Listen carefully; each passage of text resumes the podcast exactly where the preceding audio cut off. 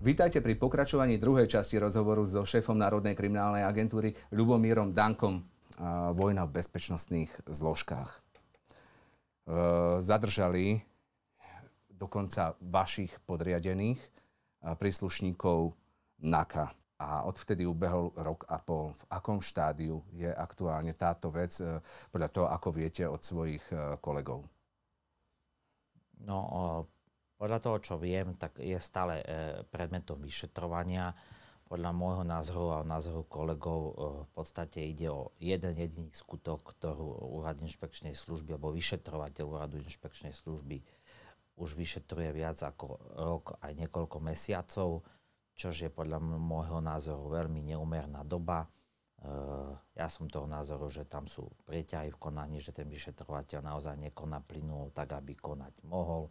My keď sme sa bavili s vyšetrovateľmi, ktorí sú stíhaní, tak mi hovorili, že tam vyšetrovateľ vykoná v podstate 1,5 osoby výsluchu na mesiac, čo je podľa mňa veľmi málo. V podstate sa podľa mňa aj vyhovára, že tam analýzujú dlhodobo ITP.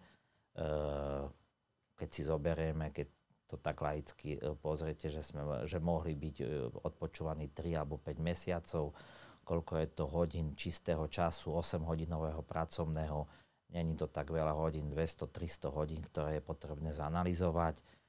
Podľa mňa to už dávno mali mať hotové a podľa mňa sú tam zbytočné preťahy a ja som presvedčený, že to robia len účelovo, možno, že počkali, ako sa vyvinie politická situácia, či nedojde k zmene vlády. To je môj názor. Vy máte teda predstavu, ako to vyzerá to vyšetrovanie. Čo tam môže, to je myslíte dôvod, že to trvá tak dlho, že je to rok a pol podľa teda vás, že to je dlho? No samozrejme, že je to dlho, pretože keď si zoberiete, že my v pracovnej skupine Očistec, koľko sme mali trestných vecí a ťažkých trestných vecí, napríklad len samotný skutok, ktorý bol realizovaný pod názvom Očistec, bolo tam neviem koľko, 15 obvinených, kopec skutkov a už je právoplatne ukončený vo vyšetrovaní, čiže je podaná obžaloba a celý tento proces trval približne rok a robil to sám vyšetrovateľ.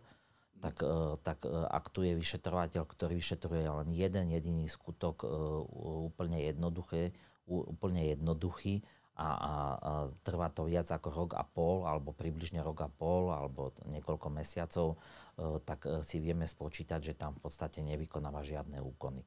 Lebo tí moji kolegovci presne vedia, že koľko osôb by počul a keď si to prerátali, tak to vychádza 1,5 osoby približne na jeden mesiac. Oni sú stíhaní pre manipuláciu výpovedí, je to tak? Oni presne nie sú stíhaní pre manipuláciu výpovedí. Takýto skutok im bolo zrušené obvinenie a za tento skutok jeden z vyšetrovateľov bol obvinený a bolo im zrušené obvinenie a do dnešného dňa nevieme, čo sa s tým deje, lebo toto stíhanie z tohto skutku už nie sú obvinení a sú stíhaní za to, že chceli začať trestné stíhanie vo veci podozrenia manipulácie osôb, ktoré či už patrili do týmu oblúk na úrade inšpekčnej služby, ale aj iných osôb v pozícii, ktoré sa pohybovali, či už z pozícií osôb mohli manipulovať ako osoby za pozadí Slovenskej informačnej služby. A tieto podozrenia, pokiaľ viem, tak sa naozaj potvrdzujú, že naozaj mali dôvod na to, aby takéto trestné stíhanie začali a vyšetrovali, aj napriek tomu sú oni stíhaní. Čiže tu treba povedať, že jednak odvolací krajský súd jasne uviedol, že dôvod na ich stíhanie nie je, rovnako špecializovaný trestný súd, aj najvyšší súd sa vyjadrili, že takisto to trestné stíhanie je pochybné, pretože špecializovaný krajský súd aj najvyšší súd videli tie podozrenia, ktoré smerovali voči vyšetrovateľom týmu Očistec a tieto sa potvrdzovali a v poslednej dobe som sa dozvedel, že naozaj vypovedali dvaja operatívni pracovníci Úradu inšpekčnej služby, ktorí jasne potvrdili, že tie podozrenia oni získali, mali v podstate napojenie na informačnú službu a z tejto vlastne zistili informácie a tieto odovzdávali vyšetrovateľom Národnej kriminálnej agentúry.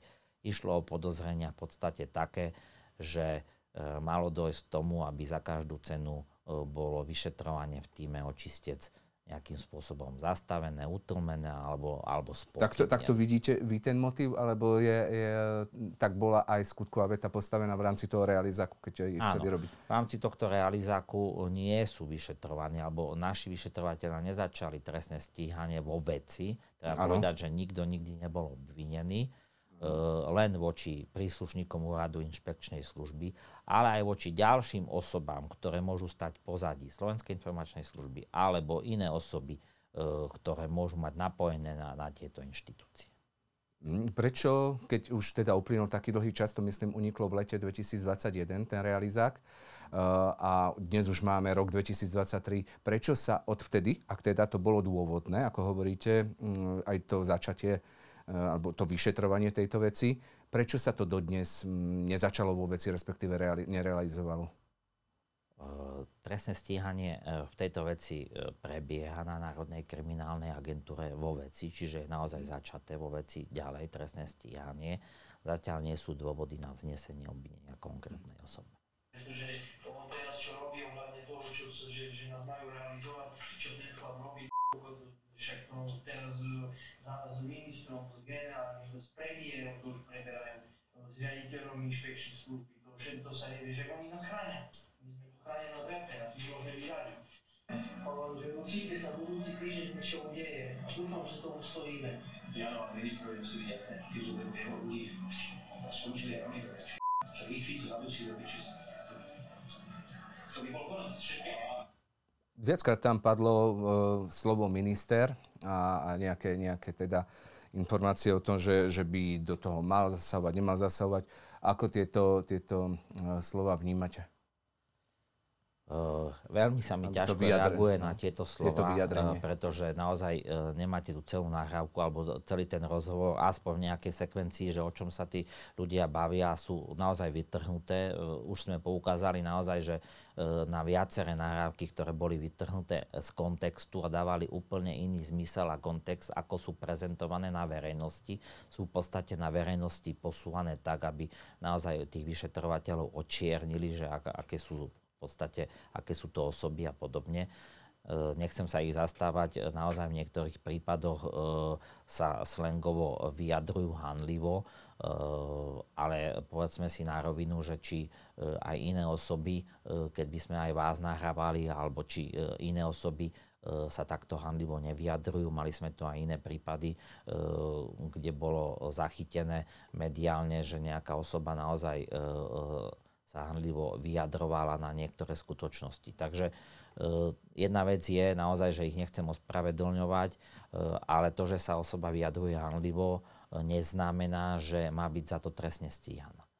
A k tým jednotlivým výsekom môžem povedať len toľko, že boli tam aj nahrávky, ktoré naozaj dávali s ministrom iný význam, pretože bolo tam aj niečo také som zachytil, že idú za ministrom.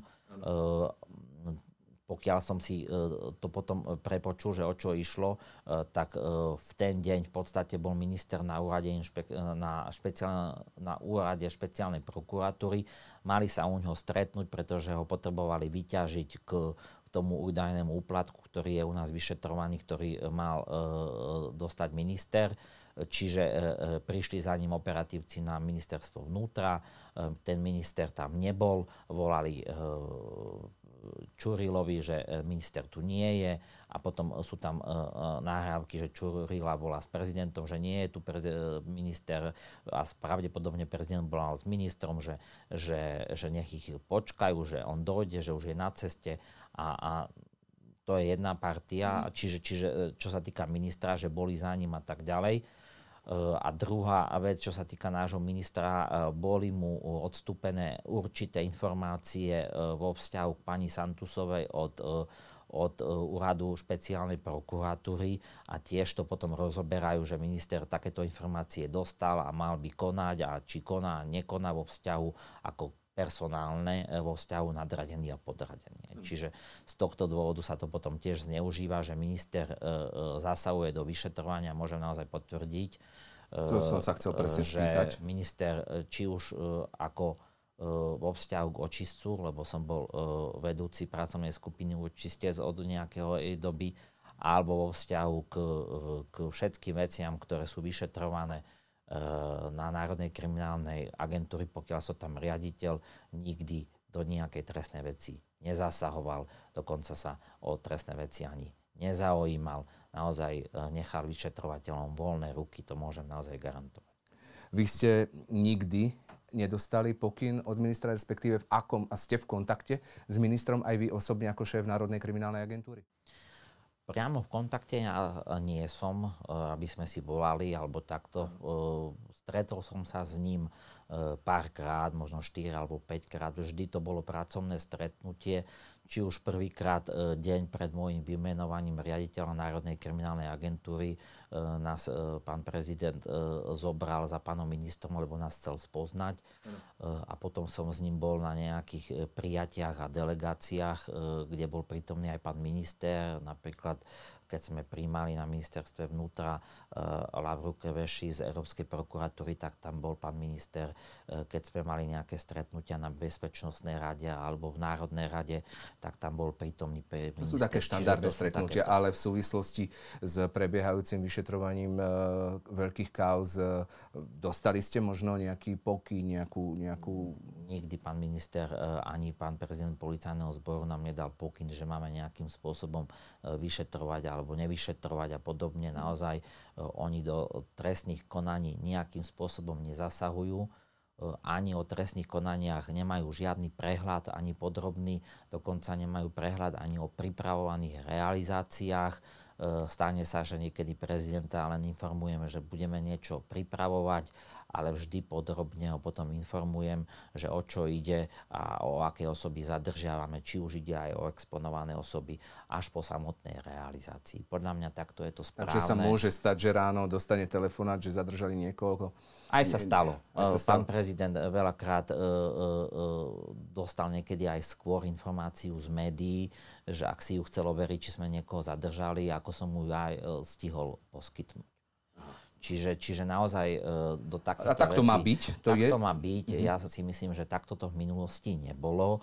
A my sme to nastavili aj tak a naozaj môžu vám to aj predstavitelia, jednotliví vyšetrovateľia na NAKE, ktorých je naozaj strašne veľa, potvrdiť, že sme zrušili aj opatrenia, aby nám dopredu hlásili, že koho idú zadržiavať. Potrebujeme vedieť len, ak sa zadržiavajú, ak sa vykonávajú invazívne úkony alebo ak sa vykonávajú nejaké procesné úkony, kde je viacej osôb aj z iných zložiek, že pripravujú alebo vykonávajú v ten deň realizáciu, ale to je všetko. Žiadne mená nám už nehlásia, nepotrebujeme to vedieť. Naozaj nie som už ani ja orgán činný v trestnom konaní. Potrebujeme mať vedieť, že naozaj máme ľudí vonku, máme v teréne, keby sa niečo stalo, čiže musíme naozaj vedieť, že áno, že ide o našu realizáciu, aj z toho dôvodu takúto informáciu potrebujeme mať, ale už o aké osoby ide, alebo z čoho sú obvinené a ja sa dozvedám až po samotnom zásahu, ak naozaj sa vykonáva invazívny úkon a potom im zbežne povedia, že o aký prípad ide, za čo sú tieto osoby obvinené a ja to potom hlásim aj prezidentovi, že áno, takýto prípad vyšetrujem. Tam ale v tej nahrávke odznelo, aby som sa k nej trošku vrátil, že teda minister hovorí, že ju majú robiť, tú Santusovú, alebo to tak nejak odznieva. To je len, ako by ste toto vysvetlili? Treba povedať, že pravdepodobne môj názor je, že naozaj pán minister mohol dostať informáciu, že začneme realizáciu vo vzťahu k tomu, že sú tam podozrenia, že tým oblúk nekoná, alebo sú, tam môžu byť aj iní ľudia za týmom oblúk a nekonajú v súlade so zákonom, že to začneme vyšetrovať, že je tam nejaké podozrenie a on kľudne mohol povedať robte, ak máte, robte pani Santusovú, to je taký slang, že poviete, že áno, robte si svoju prácu, čo máte, ja sa o to nestaram. Čiže to sa potom veľmi dá ľahko zneužiť, lebo v podstate naši vyšetrovatelia aj potom začali, respektíve pripravili to uznesenie o začatí a tým, že sme nechceli, aby sme vyšetrovali túto trestnú vec, tak vedúci rozhodol, že to bude robiť Mašín, ktorý je tiež stíhaný, ktorý nebol v rámci pracovnej skupiny Očistec. Tento realizák, myslím, unikol teda od vás, a konkrétne to mal byť policajt Peter Koščo. To si ako vysvetľujete, že prečo to urobil? Že Peter Koščo mal tento realizák vyniesť. Ja takú informáciu nemám, nechcem ho naozaj obviňovať z toho. Kto to robil naozaj, vyšetruje takisto Úrad inšpekčnej služby. Tá informácia odznela v médiách, samozrejme? Áno, mohla odznieť, ale naozaj ja ako predstaviteľ Národnej kriminálnej agentúry tu niekoho nechcem obviňovať bez dôkazov. Takže je to vo veci vyšetrovania Úradu inšpekčnej služby, treba sa obrátiť na nich. Tie podozrenia tam sú, ale ja naozaj nechcem špekulovať. Beriete to len ako klasický únik? Neberieme, lebo treba povedať, že každý únik je pre nás zaujímavý a vždy sa zisťuje, že či máme medzi sebou v podstate čiernu ovcu. Takže ja za seba môžem povedať, že odkedy som riaditeľ, tak tých únikov, čo sa týka realizácií, naozaj je minimum, možno že žiadne, ale o každý jeden sa vždy zaujímame. Napríklad môžem povedať, že vo veci Šátorovcov, keď sa pamätáte, tak sme nezadržali jedného z obvinených, Žolt Naď, prezývaný Čonty. On vtedy unikol. No a spätne sme to tiež zisťovali, že či dostal nejakú informáciu alebo nie. A naozaj sa nám potom priznal, že nedostal, že v podstate tým, že Kádár už obchádzal, jeden spoluobvinených už obchádzal ďalších obvinených, čiže prišla mu informácia, že polícia pripravuje niečo vo vzťahu k Šátorovcom. A on už sa priznal, že už týždňa aj dlhšie mesiace už neprespával v noci doma. Rozumiem. Takže nemusí to byť vždy ten únik. Nemusí to byť vždy. Rozumiem. Nahrávky, ale ktoré vznikli aj na základe práce vášho bývalého šéfa operatívy na Národnej kriminálnej agentúry Jána Kaľavského, jak je mediálne známe, že práve on mal tieto odposluchy rozhádzať po jednotlivých kanceláriách. Kto je Ján Kaľavský a prekvapilo vás to? Kto je Ján Kaľavský? Nechcem ho takto hodnotiť. Bol to kolega, ktorý prišiel k nám robiť. Predtým pracoval na PPU Prešove a neviem, či nie aj na UOU. Bol najprv operatívny pracovník, potom sa stal vedúcim operatívy. Za akých okolností to tu nebudem ani hodnotiť, aj keď viem, že mu v tom mala pomôcť nejaká osoba, aby sa vedúcim stal. S tým, že ja som na Kaľavského podal trestné oznámenie vo vzťahu k našim vyšetrovateľom a som toho názoru, že pán Kaľavský nevypoveda pravdu a klame. Aj som to v podstate uvádzal v tom trestnom oznámení. V podstate ide o tú známu čurilovskú SMS-ku, ktorú mu mal Čurila a zaslať. Myslím, že to bolo 22.8.2021. On tvrdí, že na základe tejto SMS-ky mal inštruovať k výsluchu, myslím si, že to bol Čaba Demetera a že ho aj inštruoval cez Petrova. Samozrejme, vyšetrovatelia tvrdia, ktorí ho vypočúvali, že to nie je pravda, že ten výsluch Čaba Demetera bol vykonaný už dňa 20. Čiže Čurila mu zasielal tú SMS-ku už po vykonanom výsluchu, čiže ho nemohol už nejakým spôsobom inštruovať. A to, že Kaľavský klame, svedčia viaceré objektívne dôkazy, ktoré naozaj nikto nechce vidieť. Jednak to, že samotná zápisnica obsahuje dátum 28. 2021. Jednak v ten deň bol Čaba Demeter zapísaný aj na vrátnici prezidia policajného zboru, že na takom úkone bol. Po tomto termíne, pokiaľ mám vedomosť, už Čaba Demeter na vrátnici nikdy nebol zapísaný dlhšiu dobu, ale čo je objektívny dôkaz, je dátový súbor. Vy keď vytvárate dátový súbor, ten má svoje vlastnosti a ja som videl na vlastné oči a ten sme aj poskytli, keď som podával trestné oznámenie, že tento výsluh bol vykonaný 28. 2021. Takisto taký dátový súbor dostal aj prokurátor dozorový úradu špeciálnej prokuratúry. Z týchto objektívnych dôkazov jasne vyplýva, že výsluh Čaba Demetera v trestnej veci Takáčovcov bol vykonaný 28. 2021. A teda vyšetrovateľ Čurila, ak posielal operatívnemu pracovníkovi, ktorý robil na tomto prípade informácie, tak mu posielal zhrnutie informácií, ktoré Čaba Demeter už vypovedal. A neposielal mu to za tým účelom, aby došlo k ovplyvňovaniu niekoho. Samozrejme, túto vec najprv dozorovala alebo vyšetrovala priamo Krajská prokuratúra v Bratislave. Teraz to dala vyšetrovať na Úrad inšpekčnej služby. Momentálne sa tam nič nedeje, respektíve vyšetrovateľ to z mne nelogických dôvodov odmietol. Momentálne budeme sťažovať tento postup vyšetrovateľa a uvidíme, ako sa prípad pohne ďalej. Ale z mojich týchto skutočností, aj z iných ďalších, ktoré mám, pretože tam jasne vyplýva, že prečo začal pán Kaľavský vypovedať až z nepochopiteľných dôvodov po tom, čo sme zadržali alebo vznesli obvinené Petrovi Koščovi. Aký mal na to motív, aké je prepojenie Peter Košč, Kaľavský, Peter Košč a Slovenská informačná služba. To všetko vieme potvrdiť a ten motív k tomu smeruje. Áno, on bol hlavne kľúčovou postavou v súvislosti s vyšetrovaním potom týmu Oblúk, ktoré rozbehol celé to vyšetrovanie. No a práve z tohto vyšetrovania pochádza aj jeho výsluh z apríla 2021, ktorom on sa pomerne rozsiahlo priznával aj k vlastnej korupcii, dokonca korupcii ďalších kolegov, policajtov. Prečo sa tento výsluh nedostal do rúk už vtedy špeciálnej prokuratúry, alebo prečo sa to nevyšetrovalo, ale dostal sa von až prostredníctvom médií? To sa nepýtajte nás na Národnej kriminálnej agentúry.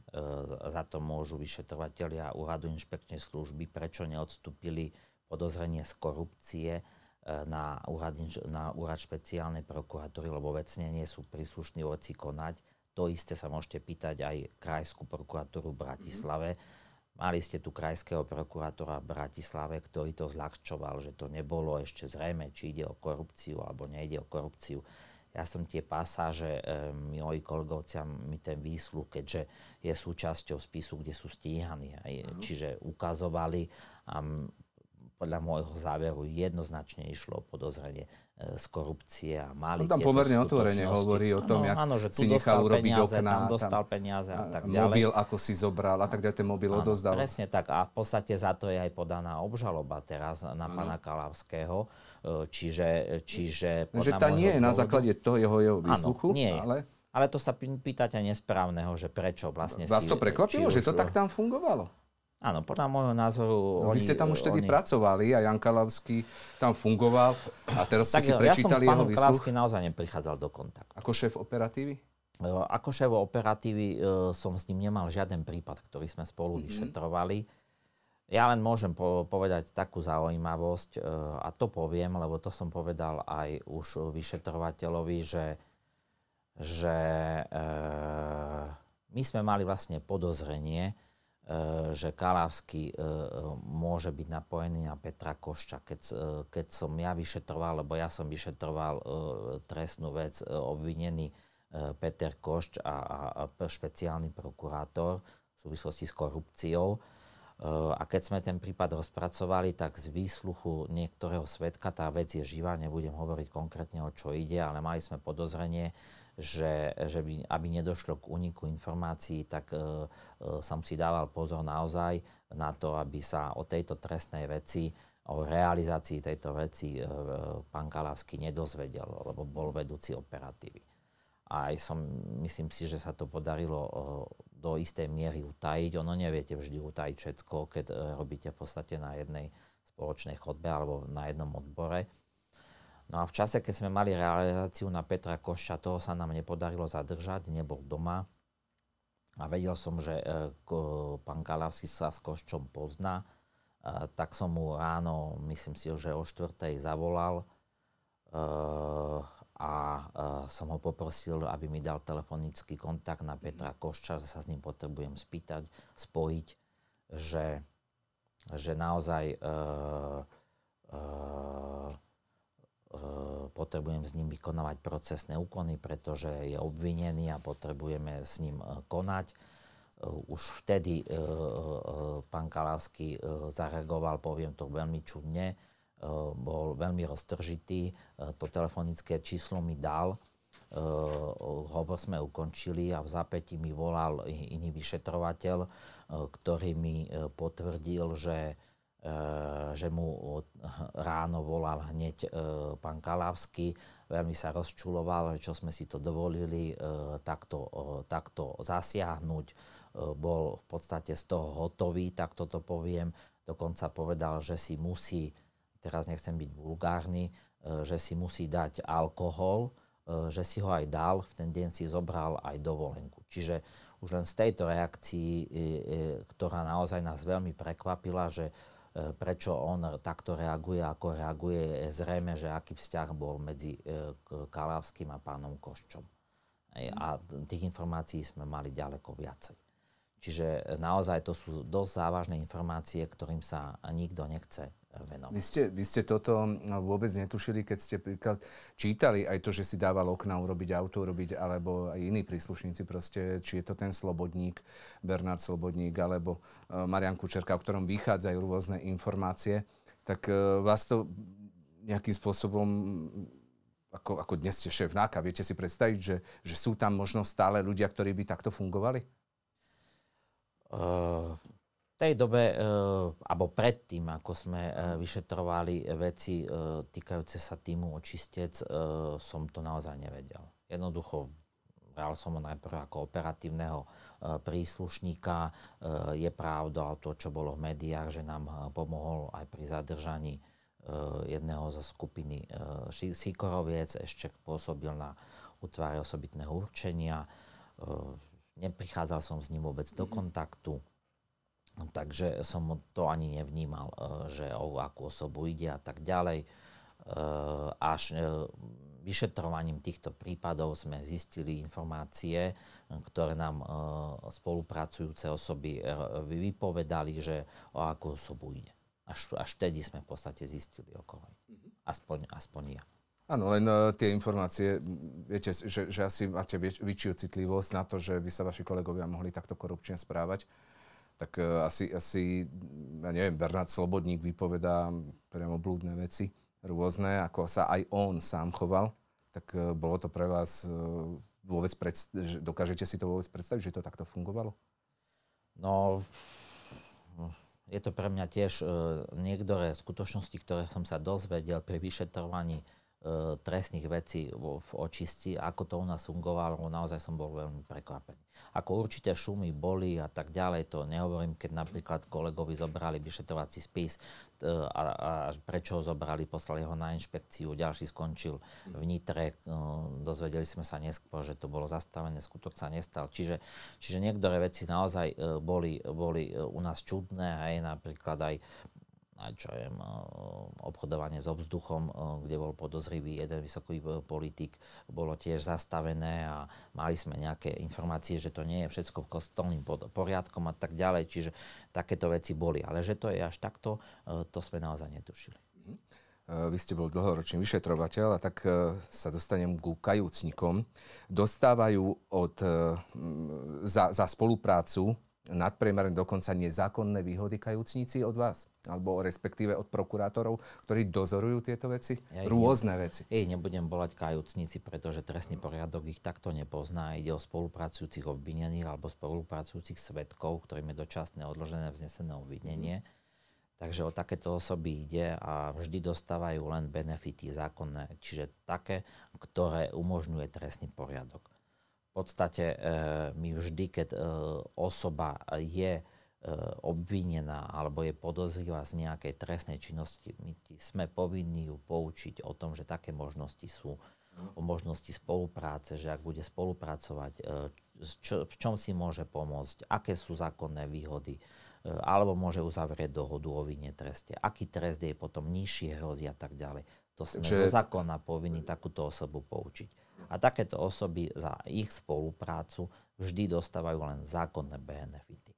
A treba povedať, že tento inštitút tu je od roku 2005. Bez tohto inštitútu by sme sa my k vyšetrovaniu či už veľkých zločineckých skupín, ako sme tu popisovali Šátorovci, a iných skupín nikdy nedopracovali. Bez tohto inštitútu by tu trestná politika podľa mňa vyzerala úplne ináč a mali by sme tu taký klondajk, že ani si to neviem predstaviť. Jednoducho tento inštitút nám dopomohol k tomu, že tu nemáme zločinecké skupiny, že tu není páchaná násilná trestná činnosť, že aj korupcia sa dá takýmto spôsobom vyšetrovať a je možné takto postihovať každú jednu osobu bez toho, aby sme sa pozerali, že o akú osobu ide, a nikto si nemôže byť istý, že keď raz páchal alebo spáchal trestný čin, že nebude za to právoplatne odsúdený. To je jedna vec. A druhá vec, čo chcem povedať k tomuto inštitútu. Vždy tieto osoby poučame, že musia vypovedať úplnú pravdu a že pokiaľ zistíme, že nás klamú, že tie benefity dostať nemôžu, pretože takáto ich výpoveď je potom diskreditovaná. Jednoducho nedá sa na ňu pozerať. A ja poviem len príklad. Napríklad, keď sme tu už rozoberali trestnú vec Šátorovcov. Veď v roku 2016 sa začalo trestné stíhanie na tom skutkovom základe, že prišiel obvinený Kristián Kádár, podal trestné oznámenie. A vypovedal o týchto prípadoch, nie všetkých, ale o niektorých z nich. Vypovedal, ale medzi tým pravdepodobne on navštívil aj nejaké iné osoby, sa dostavil aj Lehel Horváth a tiež podal trestné oznámenie. A my sme v jednom čase mali trestné oznámenie Kristiána Kádára a trestné oznámenie Lehela Horvátha. A videli sme, že sa nezhodujú tieto výpovede, čiže niekto z nás klame. Ďalším vyšetrovaním sme dospeli k záveru, že Kristián Kádár, aj keď mu bol poučený, že keď bude spolupracovať, môže dostať benefit a tak ďalej, nás oklamal, tak bol obvinený. Jednoducho takto to je. A Lehel Horváth nás neoklamal, jednoducho nám povedal pravdu, ukázal nám aj jednotlivé tela, popísal, ako sa tieto skutky stali, a mal dočasné odložené vznesené obvinenie. No a je to v poriadku, že človek, ktorý vraždil, má dočasne odložené vznesené obvinenie a toľko vražd a tak brutálnych?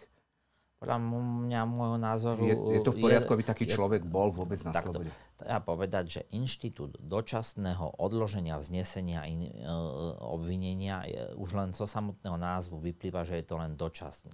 To znamená, že on v pozícii svedka vypovedá, ale tá jeho trestná činnosť musí byť ďalej podchytená. Čiže takáto osoba je neskôr obvinená a je za spoluprácu poskytnutý buď zákonný benefit, alebo je podaná obžaloba. V konkrétnom prípade viete dobre, že Lehel Horváth je nepravoplatne odsúdený za tieto svoje skutky.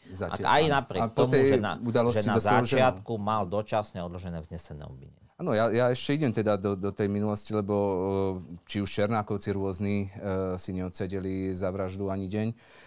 Juraj Bielik Čapatý, myslím si, za žiadnu vraždu nebol odsúdený. Ľuboš Zelman alias Drzek za 6 vražd dostal 12 rokov. Jan Krajčík mal slúbenú beztrestnosť, bol svedkom vo vražde Čongrádyho. Jozef Drák, pozemková mafia, dodnes nebol odsúdený. Tiež proste tam prokurátor odmietol obžalovať Jozefa Draga napriek tomu, že najvyšší súd povedal, že bez obžaloby nevie tento skutok odsúdiť. Takto naozaj miešame rušky s jablkami. Naozaj, pokiaľ sa takto chceme pozrieť, treba sa pozrieť na každý prípad zvlášť, že či benefity dostali alebo nedostali. Pokiaľ spomínate pána Zelmana ste spomínali, že dostal áno, za 12 rokov za 6 raz. Treba povedať, že on dostal za tieto vraždy trest, ktorý nebol ani znížený pod dolnú hranicu trestnej sadzby. Jednoducho on išiel podľa starého trestného zákona, kde za tie vraždy boli veľmi nízke trestné sadzby. Treba povedať to, že trestnosť činu sa vždy posudzuje podľa zákona účinného, kedy k tým vraždám došlo. A my sme tu do roku 2004 alebo predtým naozaj mali trestný zákon, kde za vraždy boli nízke trestné sadzby, kde sa tá vražda premlčala za 10 rokov a tak ďalej. Až postupne sa potom tie trestné sadzby zdvihli. To znamená, že on za svoju spoluprácu, za to, že pomohol objasniť naozaj ďalšie a ďalšie vraždy, dostal trest v zákonnej trestnej sadzby od do, čiže nebol ani znížený pod dolnú hranicu. To je jeho prípad. Hej. Čo sa týka pána Draga, ja viem, že pán Drag je obvinený na špecializovanom trestnom súde vo viacerých trestných veciach. Samozrejme, jedna trestná vec bola vedená na okresnom súde, ktorá sa asi do dneska neukončila. Čiže tiež nemôžno hovoriť, že by nemal byť potrestaný a za to nemôžem, že niektoré trestné konania trvajú tak dlhú dobu. A takto by sme mohli ísť osoba po osobe. Tam, myslím, že pán Biro odmietol obžalobu na Jozefa Draga v pozemkovej bytovej mafii. Myslím si, že bol aj nepravoplatne odsúdený a najvyšší súd potom to rozhodnutie zrušil. To zrušil, ale tam Drak nebol. Drak tam bol len ako svedok. Pardon, čiže Drak bol obvinený na okresnom súde potom Bratislava. Iba tam bol, ale na špecializovanom trestnom súde pán Biro povedal, mne nemá čo nejaký najvyšší súd hovoriť, či ja mám obžalovať niekoho alebo nie. Samozrejme, neviem sa teraz k tomu bližšie vyjadriť, ale pán Drak je obvinený v týchto všetkých veciach, pretože viem, že je obvinený a keďže mal spolupracovať a spolupracuje v tých veciach na špeciálnom trestnom súde, ktoré nie sú pravoplatne ukončené, tak k ukončenia veci jeho trestná vec je prerušená. Ja sa bavím o tých benefitoch, tak aby sme sa posunuli. Bol to František Imrece, ktorý ide na dohodu o vine a treste. Bernard Slobodník má podmienečne zastavené trestné stíhanie vo veci pána Žigu. Sú toto podľa vás výhody, ktoré sú to bývalí funkcionári, či už teda na finančnej správe alebo na polícii, či by mali požívať až takéto alebo benefity a nemali by byť normálne aj stíhaní bez ohľadu na to, že ten trest by teda mohol byť nižší, ale... Naozaj nie je dobré, ak bude verejnosť posudzovať, pretože nepozná ten prípad, že aký trest má kto dostať. Naozaj ten trest posudzuje prokurátor a sudca, ak ide o dohodu, ho schváli alebo neschváli. Ak sa mu zdá neprimeraný, že je neprimerane nízky, tak takúto dohodu nemusí ani schváliť. Čiže je potrebné vždy pozrieť na konkrétny prípad, aká trestná sadzba je tam možná, pretože napríklad pri niektorých korupčných trestných veciach, ak ide o podplácanie, tak ide o prečin, nejde o zločin, kde je trestná sadzba, myslím si, že do 3 rokov, za ktorý možno uložiť aj podmienky. Čiže treba sa na to takto pozrieť. Napríklad, ak by ani nespolupracoval a nebol by trestaný, tak by s najväčšou pravdepodobnosťou nedostal nepodmienečný trest odňatia slobody. Áno, pýtam sa preto, lebo... Čiže naozaj, keď sa pozrieme na tie prípady Šátorovcov, je tu otázne, že či teraz takýto človek, ktorý spolupracuje, objasní aj množstvo týchto vražd, že aký trest má dostať. No, jemu hrozí trest 25 rokov alebo doživote. Samozrejme, by nespolupracoval, tak pri toľkých vraždách predpokladám, že ak sú splnené podmienky na doživote, mal by dostať doživote. a teraz ako on spolupracuje, tak aký benefit má on dostať? No, čo on tým, myslím, dostal 23? Áno. Je to dostatočný trest? Možno z ľudského hľadiska si povieme, že to není dostatočné. Že by mal dostať za toľko vražd. Myslím, že vypovedal 40 vraždám. Ale na druhej strane bez jeho pričinenia by sme tu nemali odsúdeného napríklad pána Kudličku. No. Nemali by sme tu možno, že odsúdených Dorovcov. A takto by sme mohli ísť ďalej. Možno, že kto zná, ako by sa vyvíjala samotná trestná vec, kde boli oni odsúdení. Čiže naozaj treba posudzovať konkrétny prípad. Pýtam sa preto, že na to poukazujú teda aj tí politici, aj teda obvinené osoby, veď aj advokáti, to je jedno, že svedčia, alebo majú títo kajúcnici alebo dobre spolupracujúci obvinení, majú za to nenáležité výhody, ale nejakým spôsobom, že spolupracujú v tak veľkých kauzách. Dá sa to tak povedať, ako je to prezentované verejnosti? Vždy majú, ak majú nejaké benefity, že majú buď znížený trest, vždy sú to zákonné benefity, ktoré dostanú. Čiže my nemôžeme tvrdiť, že sú nenáležité, pretože zákon umožňuje, aby takýto trest dostali. Veď keď povieme, že majú dostať vyššie tresty, no tak povedzme, tak zmeňme trestný zákon. Aj teraz je pripravená novela trestného zákona, kde sa majú ešte zjemňovať niektoré trestné. Oni a mne hovoria, že podľa požiadaviek vypovedajú príslušníkov NAKA. Hej, že títo ľudia. Kto hovorí? Samozrejme, na tlačových konferenciách samozrejme obvinení sa bráňa akýmkoľvek spôsobom. Je to bežná prax, ktorá sa tu diala vždy. Jednoducho, či sme vyšetrovali Šíkorovcov, či sme vyšetrovali Píťovcov, či sme vyšetrovali Šátorovcov. Áno, to sú svedkovia, ktorí sú naučení, čo majú rozprávať a tak ďalej. Toto sa nezmenilo. Čo sa zmenilo je to, že tu jednoducho bol záujem, podľa mňa niektorých osôb, zastaviť to vyšetrovanie.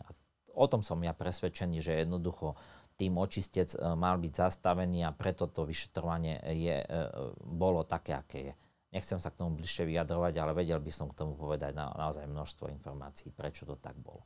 Niekomu naozaj nevyhovovalo na to, aby sme naozaj to vyšetrovanie, lebo to nabralo dosť razantný spád a išlo to veľmi, veľmi zo strachu, ak to takto zoberiete. A čo sa týka tých naučených svedkov.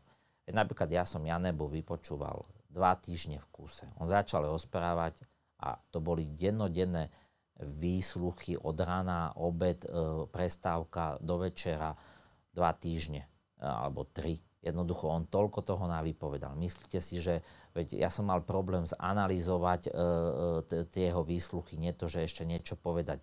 Veď v čase, keď on vypovedal, tak my sme ani len nevedeli o tých skutkoch, či vôbec sú reálne, či také sú na Slovensku popáchané.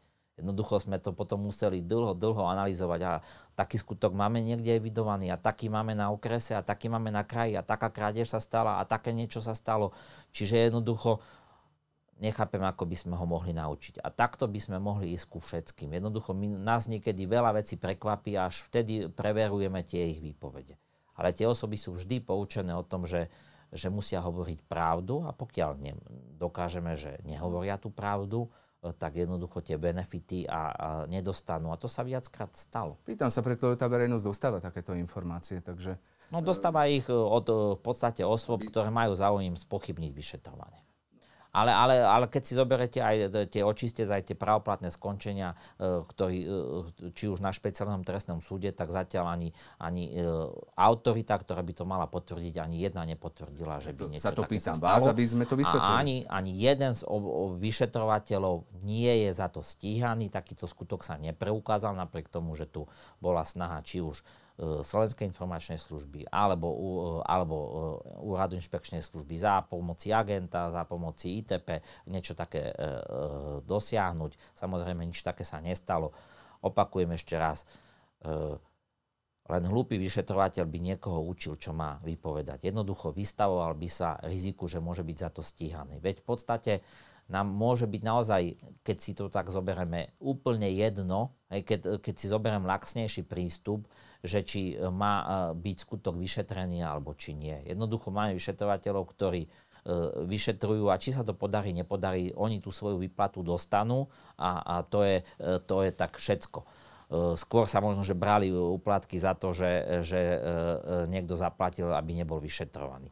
Ale mi povedzte, okrem dôvodu, že niekto chce prehnane niekoho stíhať, aký by mal na to motív, že bude niekoho učiť? Tak, aby si to verejnosť vypočula, preto sa pýtam vás a vy to vysvetľujete. Takže... Ano, je to takto. Ano. Boli teda manipulované výpovede, alebo neboli? Tak, jak to hovoria ľudia, ktorí boli obvinení a hovoria, že výhody dostali týkajúcnici, spolupracujúci obvinení za to, aby vypovedali podľa požiadaviek. Dá sa to a manipulovali výpovede teda títo ľudia?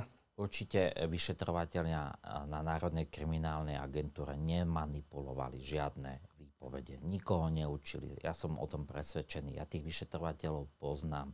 Oni si svoju prácu aj predtým dávno robili tak poctivo, boli za to aj ohodnocovaní, mimoriadne povýšení a tak ďalej, ešte aj v minulosti. Čiže naozaj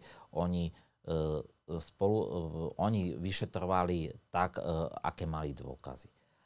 To, či sa nebodaj sám obvinený klamal alebo neklamal, to je predmetom vyšetrovania. To nech posúdi súd, či v niektorých, lebo samozrejme vždy vám nastanú nejaké rozpory.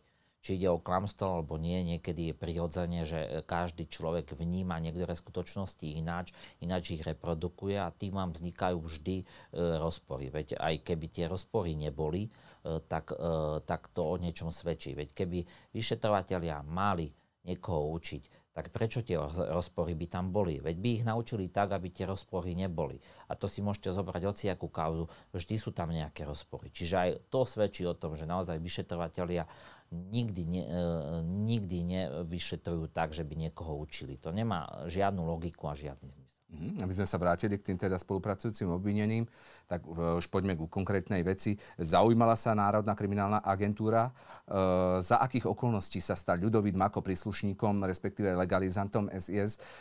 Hovorím tu o tom, že ho mal odporučiť Igor Matovič. Vypovedal to v trestnom oznámení Branislav Zurian, ktorý povedal mi Beňa, že premiér Igor Matovič potreboval bez problémov, v tichosti, bez kriku dostať z funkcie od Hegera z Kriminálneho úradu finančnej správy a tak ich požiadal, aby ho zobrali do SIS. Neskôr mal ísť robiť do Budapešti, že bol taký barter, aby dobrovoľne uvoľnil miesto riaditeľa Kriminálneho úradu finančnej správy. Toto vypovedal Boris Beňa, tak toto povedal v trestnom oznámení Branislav Zurian. S týmto ste sa zaoberali, mohlo to tak byť? Určite sme sa zaoberali aj takými skutočnosťami, ktoré ste popísali, keďže Boris Beňa to vypovedal, ako tvrdíte. Samozrejme, ja tu nebudem teraz utvárať závery, že či to tak bolo alebo nebolo, pretože niektoré skutočnosti môžu byť aj predmetom utajenia. Je to aj živá vec.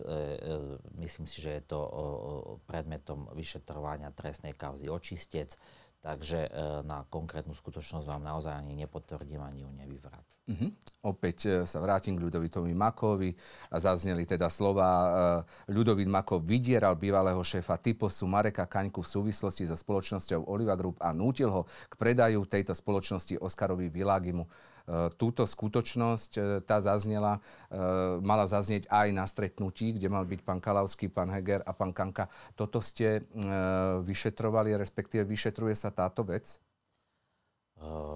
Takisto vám nemôžem potvrdiť, že či túto vec vyšetrujeme, alebo či je predmetom konkrétnej nejakej trestnej kauzy, respektíve predmetom operatívneho preverovania, pretože by som mohol zmáriť. Naozaj pýtate sa na úplné konkrétnosti, ktoré nie je možné ani potvrdiť, ani vyvrátiť. Zachytili ste tú správu? Áno, zachytili sme. Vo všeobecnosti naozaj je potrebné uviesť, že my, ak sa dozvieme niektoré skutočnosti, ktoré sú pre nás veľmi dôležité, tak sa vždy nimi zaoberáme. Či už začneme trestné stíhanie a túto vec preverujeme v rámci vyšetrovania konkrétnej trestnej veci, alebo túto vec vo všeobecnosti preverujeme v rámci operatívno-patracej činnosti polície a podľa tých záverov potom postupujeme ďalej. Bola by tu vážna informácia, keby sa zistilo, že pán Mako ako svedok, alebo teda sa nepriznal k takejto udalosti a veci, že by vydieral teda niekoho. Tiež na tlačovej konferencii bola zverejnená SMS komunikácia z telefónu Petra Petrova, ktorej sa píše o optimalizácii dane Igorovi Matovičovi, respektíve jeho manželke. Malo tam ísť o viac ako 11,3 niečoho. Táto informácia už sa ňou Národná kriminálna agentúra zaoberá. Máte túto informáciu? Nebudem zdržiavať určite. Tak, ako som na predchádzajúcu otázku odpovedal, konkrétnosti vám neviem potvrdiť, nemôžem potvrdiť, ale vždy sa zaoberáme všetkými skutočnosťami, ktoré zaznejú aj v mediálnom priestore. To je všetko, čo na to môžeme. Bola prezentovaná aj správa, kde si to mali písať z telefónu Petra Petrova. Vy ste ho analyzovali? Alebo respektíve Národná kriminálna agentúra? Nemám vedomosť, či sme sa my v rámci pracovnej skupiny Očistec k tomu telefónu dostali, pretože ja mám vedomosť, že bol zaistený síce na odbore Východ, ale potom bol odstúpený ten telefón na Úrad inšpekčnej služby a ten telefón Petra Petrova podľa môjho názoru je tam, čiže oni ho musia analyzovať a oni keď zistia, že sú tam nejaké konkrétne skutočnosti, ktoré ste napríklad aj vypovedali, tak sú povinní zo zákona konať a ďalej vec vyšetrovať alebo odstúpiť príslušným orgánom na vyšetrovanie. Odstúpili vám? Vo všeobecnosti, keď sa pýtam, myslím si, že sme od nich nedostali žiadne odstúpenie ku akékoľvek činnosti, čo sa týka tohto telefónu. Nezískali ste zatiaľ žiadny odstúpený prípad, ktorý by si... Nemám takú vedomosť, ale samozrejme nie všetky informácie idú cezo mňa. Hej, mohli to odstúpiť aj priamo na niektorých z odborov a vec môže byť ďalej vyšetrovaná. Čiže kategoricky to nemôžem potvrdiť, ale nemám vedomosť, že by nám nejaké informácie z tohto telefónu odstúpili. Práve že naopak mám vedomosť, že sme sa žiadali, aby sme sa k tomu telefónu dostali v nejakej inej trestnej veci a to nám nebolo umožnené. Prvý námestník generálneho prokurátora odôvodnil zastavenie trestného stíhania postupom 363 v súvislosti s kauzou Súmrak tým, že spochybnil existenciu zločineckej skupiny. Hej, chýbala mu totiž presná definícia jej štruktúry, nevedel, kto tvoril riadiacu zložku, kto bol stredný článok a výkonný článok a tak ďalej. Aký je váš pohľad na rozhodnutie prvého námestníka generálnej prokuratúry v tejto trestnej veci Súmrak? Takéto rozhodnutie, keďže ide o nadradený orgán alebo generálnu prokuratúru, sme povinni rešpektovať, aj keď sa možno s ním nestotožňujem. Tie postupy nie sú vždy rovnaké. Nemám to celkom naštudované. Vyšetrovatelia sa s tým rozhodnutím oboznamujú, vo veci musia ďalej konať. Čiže vec Súmrak je ďalej predmete vyšetrovania. Samozrejme, ak sú tam nejaké pochybnosti, majú iný právny názor ako vyšetrovatelia alebo úrad špeciálnej prokuratúry, tak to budú musieť odstrániť. Ja som napríklad zachytil aj informáciu, že obvinení nemôžu byť stíhaní vo veci vyzrania daňového tajomstva, pretože nejde o daňový subjekt, respektíve nejde o špeciálny subjekt z toho dôvodu, alebo takto to bolo odôvodňované, že aj preto nemôžu byť stíhané tieto osoby. Ja len chcem poukázať, že za podobný skutok, súvisiaci skutok bol teraz odsudený jedna osoba, ktorá takisto nemala postavenie špeciálneho subjektu, išlo o fyzickú osobu a takéhoto trestného činu sa mohla dopustiť. Ja som toho názoru, aj som si pozeral knihy trestného práva, že takého trestného činu sa môže dopustiť každý. Nemusí byť správca dane alebo niekto iný. Čiže v dvoch obdobných prípadoch je iný rozdielný postup, ale samozrejme budeme sa musieť tým venovať a budeme ďalej vyšetrovať a tie názory, ktoré má generálna prokuratúra iné, nič iné nám nezostáva, ale nech budem musieť rešpektovať aj ich odstrániť. Vy ste, však tá informácia bola pomerne vážna, určite ste sa ako riaditeľ Národnej kriminálnej agentúry zaoberali tým, čo teda vám bolo vytknuté. Urobil vyšetrovateľ NAKA všetko tak, ako by ste to urobili aj vy, ako dlhoročný vyšetrovateľ v tejto veci? Postupovali by ste rovnako? Tak vyšetrovateľ vieme, že urobil chybu nejakú procesnú, z toho dôvodu bola vec vrátená prokurátorom naspäť do vyšetrovania. Táto bola odstránená a potom bolo nariadené nové preštudovanie vyšetrovacieho spisu, ale medzi tým rozhodla generálna prokuratúra o 363 a vznesené obvinenia zrušila. V niektorých prípadoch naozaj ja sa s rozhodovaním podľa 363, tak ako rozhoduje generálna prokuratúra, nestotožňujem, pretože rozhoduje aj o zastavení trestného stíhania vo veci. Podľa môjho právneho názoru takýto postup nie je možný. Dokonca viem doložiť aj viaceré rozhodnutia generálnej prokuratúry, kde v obdobných veciach sama generálna prokuratúra konštatuje, že nevyhovela 363, pretože nie je možné zrušiť začatie trestného stíhania. V inej obdobnej veci, napríklad vo veci Sumrak, aj došlo k zrušeniu začatia trestného stíhania. A nielen v tejto, alebo v iných. Dokonca existuje aj rozhodnutie ústavného súdu, ktorý sa jasne vyjadril, že nie je možné zrušiť začatie vo veci.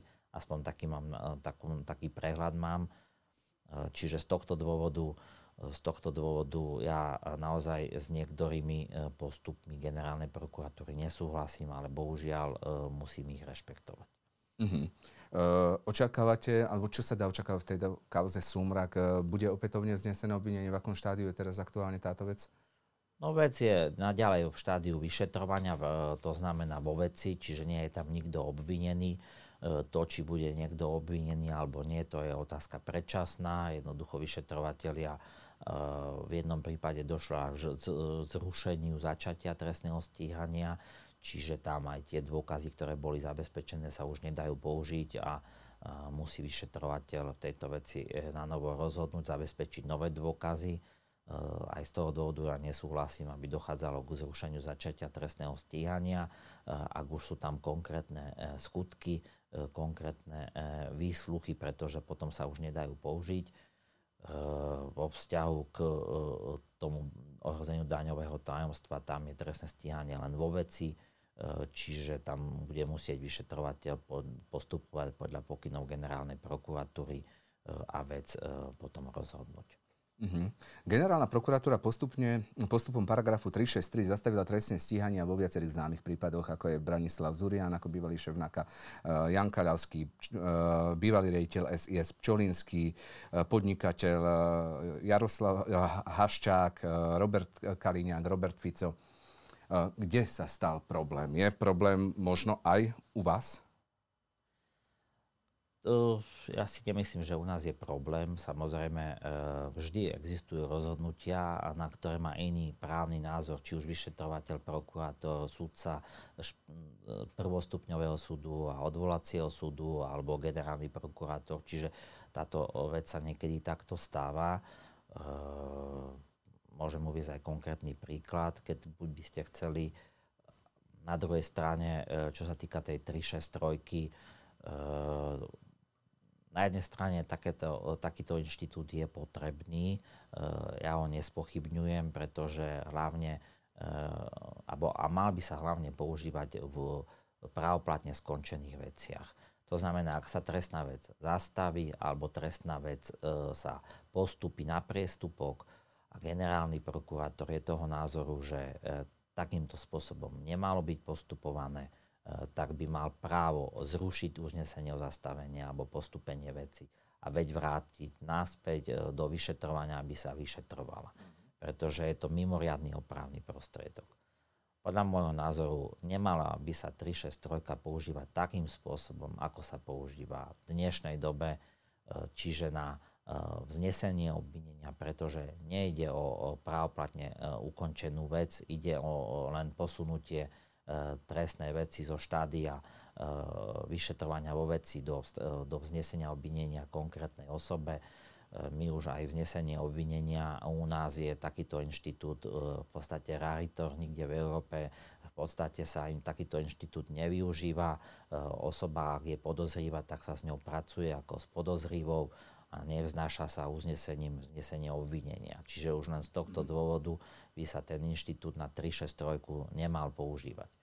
Okrem iného už nehovorme o uzneseniach o začatí trestného stíhania alebo veci.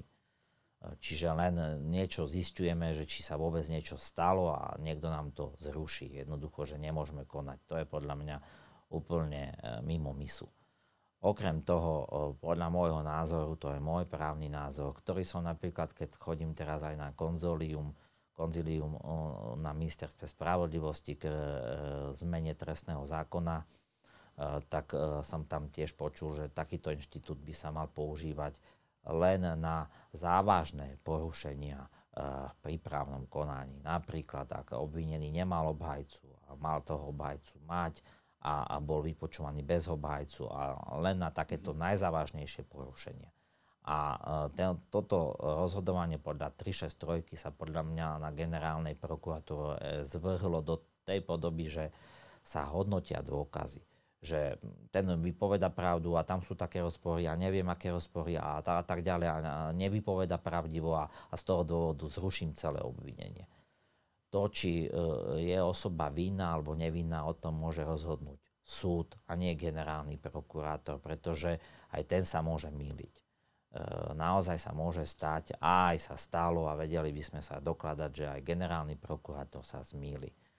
A podľa mňa týmto inštitútom sa obchádza aj inštitút uznesenia o zastavení trestného stíhania. Lebo trestné stíhanie zastaviť v prípravnom konaní, čiže vo veci, keď je vyšetrovaná pred vyšetrovateľom alebo prokurátorom, čiže nie je ešte vec podaná na súde, môžete len vtedy, ak je jednoznačne nepochybne preukázané, že sa skutok nestal.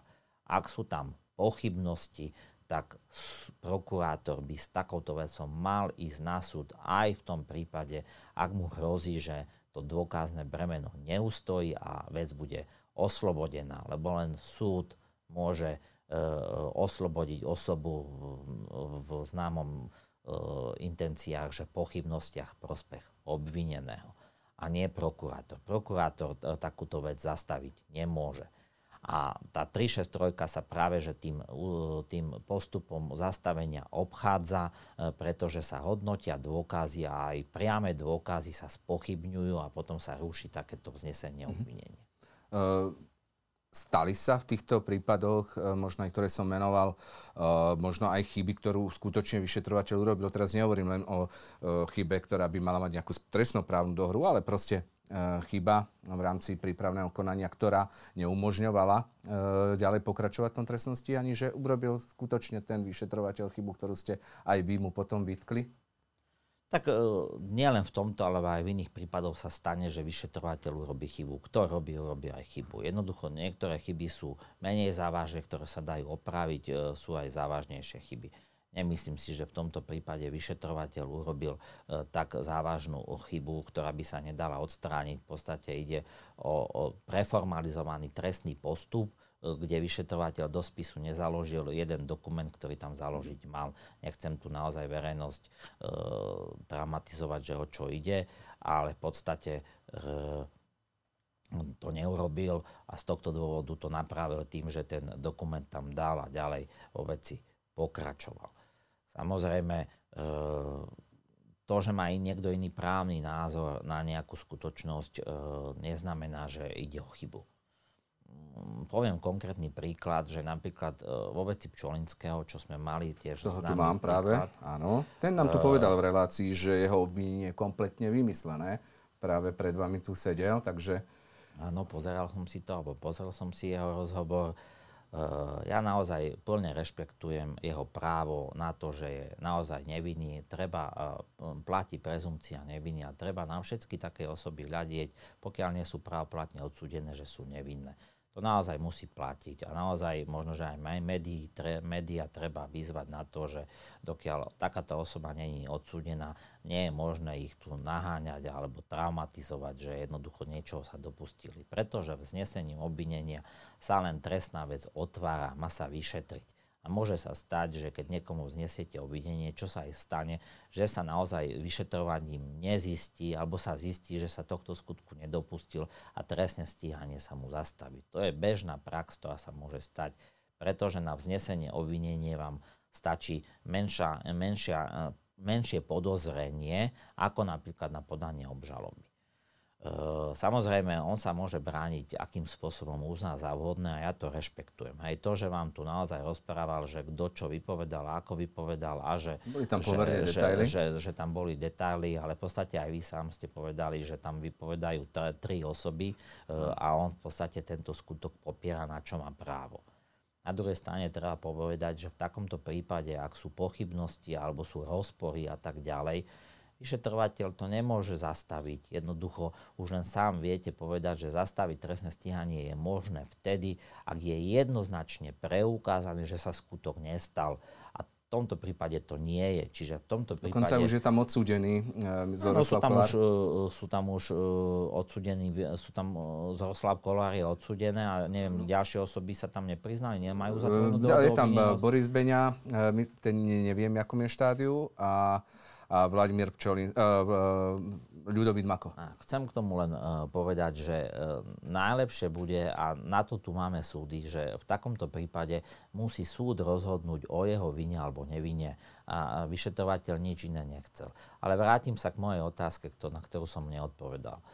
Treba povedať, že Špecializovaný trestný súd vrátil túto vec, že došlo k nejakým procesným chybám. Jedna sa týkala preštudovania spisu, pretože mal uznať PN-ku a vyšetrovateľ tú PN-ku neuznal. Ale potom tam boli aj ďalšie procesné pochybenia, ktoré Špecializovaný trestný súd vytkol. Že mal ešte vypočuť nejakých svedkov v rámci tých záznamov a že mal aj vyčkať na rozhodnutie o 363. To je právny názor Špecializovaného trestného súdu, voči ktorému prokurátor podal sťažnosť. A najvyšší súd, ako najvyššia autorita, sa zase s postupom Špecializovaného trestného súdu nestotožnil. Jednoducho zase mal iný názor. Dal za pravdu len Špecializovanému trestnému súdu len v tom, že naozaj došlo k pochybeniu vyšetrovateľa, ak tú PN-ku neuznal. Ale už nedal za pravdu Špecializovanému trestnému súdu v tom, že mal vypočuť svedkov. To už najvyšší súd povedal, že to už nie je vec, ktorú mal Špecializovaný trestný súd vytknúť. Takisto jasne najvyšší súd povedal, že nedošlo k porušeniu práva na obvineného tým, že nebolo rozhodnuté o 363. Či už len na tých príkladoch vidíte, že niekedy má niekto iný právny názor, ale ako iný subjekt, ako iný orgán presadzujúci právo, a to neznamená, že išlo o chybu. Jednoducho, každý si to zdôvodňuje a musí to vedieť zdôvodniť, prečo to je tak alebo onak. Tak áno, on tu len vysvetľoval, že to je komplet vymyslené a že títo ľudia proste klamú nejakým spôsobom, či to teda Beňa Mako k Roslavovi Kolárovi sa vyjadril. No ale ak tieto osoby naozaj klamú, tak jediná autorita, ktorá to u nás môže urobiť, je nezávislý a nestranný súd. A treba povedať, že pri tej 363 nie je možné už to rozhodnutie generálneho prokurátora nejakým spôsobom opraviť. Aj on sa môže myliť.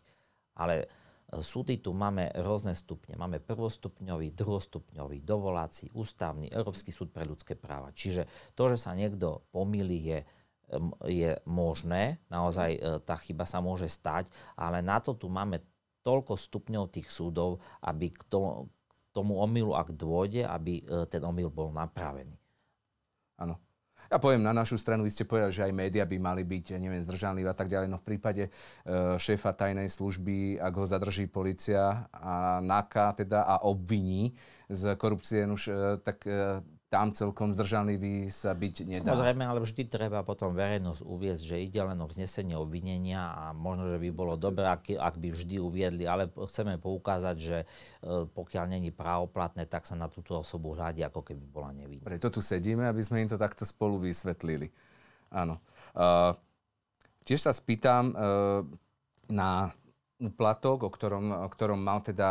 ktorý mal nahrať, alebo informáciu, ktorú mal nahrať bývalý šéf Národnej kriminálnej agentúry Branislav Zurian v rozhovore s pánom Františkom Imrecem, bývalým šéfom finančnej správy, ktorý vraj teda mal dať alebo vedel o nejakom úplatku pre ministra Mikulca.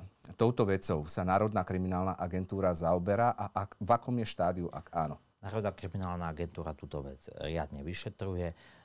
Najprv túto vec vyšetroval prokurátor Úradu špeciálnej prokuratúry, ktorý vykonal prvotné úkony, vypočúval svedkov, potom túto vec odstúpil k nám na Národnú kriminálnu agentúru a momentálne stále prebieha vyšetrovanie vo veci, ide o vyšetrovanie komplexné, čiže sú tam vykonávané, alebo je tam vykonané množstvo procesných úkonov.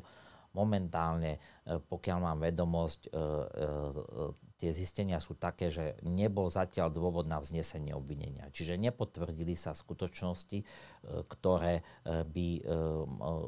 ktoré by naznačovali konkrétne podozrenie konkrétnej osoby z konkrétneho trestného činu.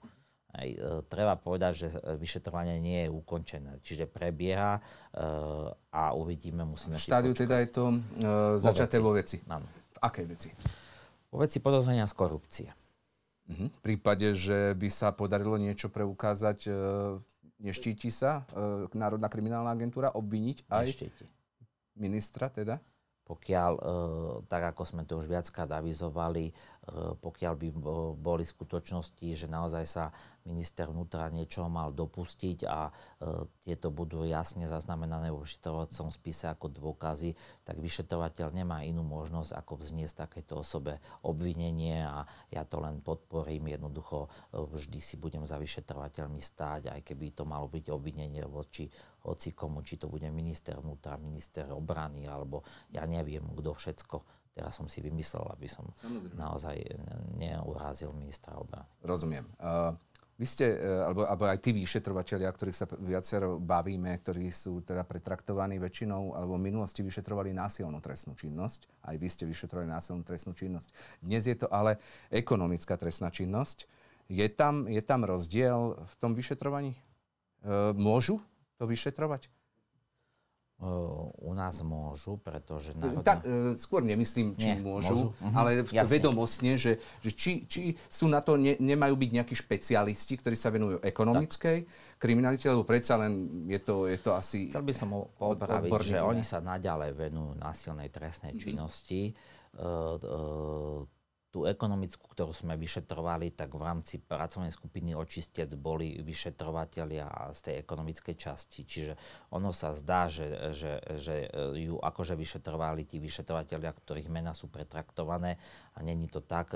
Tam tieto ekonomické kauzy vyšetrovali vyšetrovateľa z ekonomickej trestnej činnosti a záleží to od potenciálu toho vyšetrovateľa, či má na to, aby vyšetrovala ekonomickú a opačne. Čiže naozaj každá má nejaké špecifika. Napríklad poviem sám za seba, že ja som naozaj vyšetroval či násilné, či ekonomické, či daňové, či drogové, či akékoľvek v podstate. A naposledy aj korupčné. Čiže naozaj je to od toho, že kto sa na čo cíti a aké má vedomosti a zručnosti. Či nenarážajú na nejaké limity, predsa len nejaká korupčná trestná činnosť? Tak treba povedať, že je ekonomická trestná činnosť. Niekedy je klasický podvod úplne jednoduchý a niekedy napríklad veľká... Nejaká čínska pračka asi? Áno, podobne legalizácia, alebo napríklad nejaká daňová trestná činnosť, alebo poškodovanie finančných záujmov EÚ, alebo veľmi ťažké sú aj trestné veci súvisiace s verejnými obstarávaniami, čiže to už naozaj je potrebné, aby sa tam niekto špecializoval. Áno, máte takýchto odborníkov? Máme, jasne, že máme. Sú vzácni, áno, to naozaj treba povedať, že dobrí vyšetrovatelia aj na takú trestnú činnosť naozaj je potrebné ich aj odmeniť, aj zaplatiť, lebo naozaj nie je to jednoduché takéto veci vyšetrovať.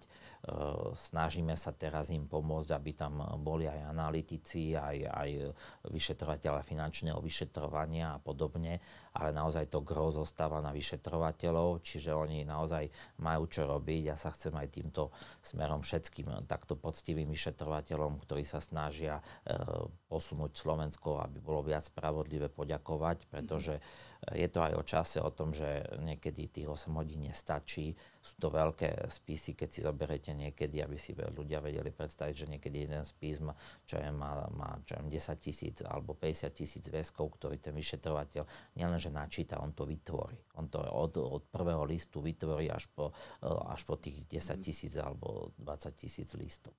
Rozumiem. Mojím hosťom bol šéf Národnej kriminálnej agentúry Ľubomír Daňko. Ja vám ďakujem za rozhovor. A ja ďakujem za pozvanie. Ďakujem veľmi pekne. Verím, že sa uvidíme už čoskoro.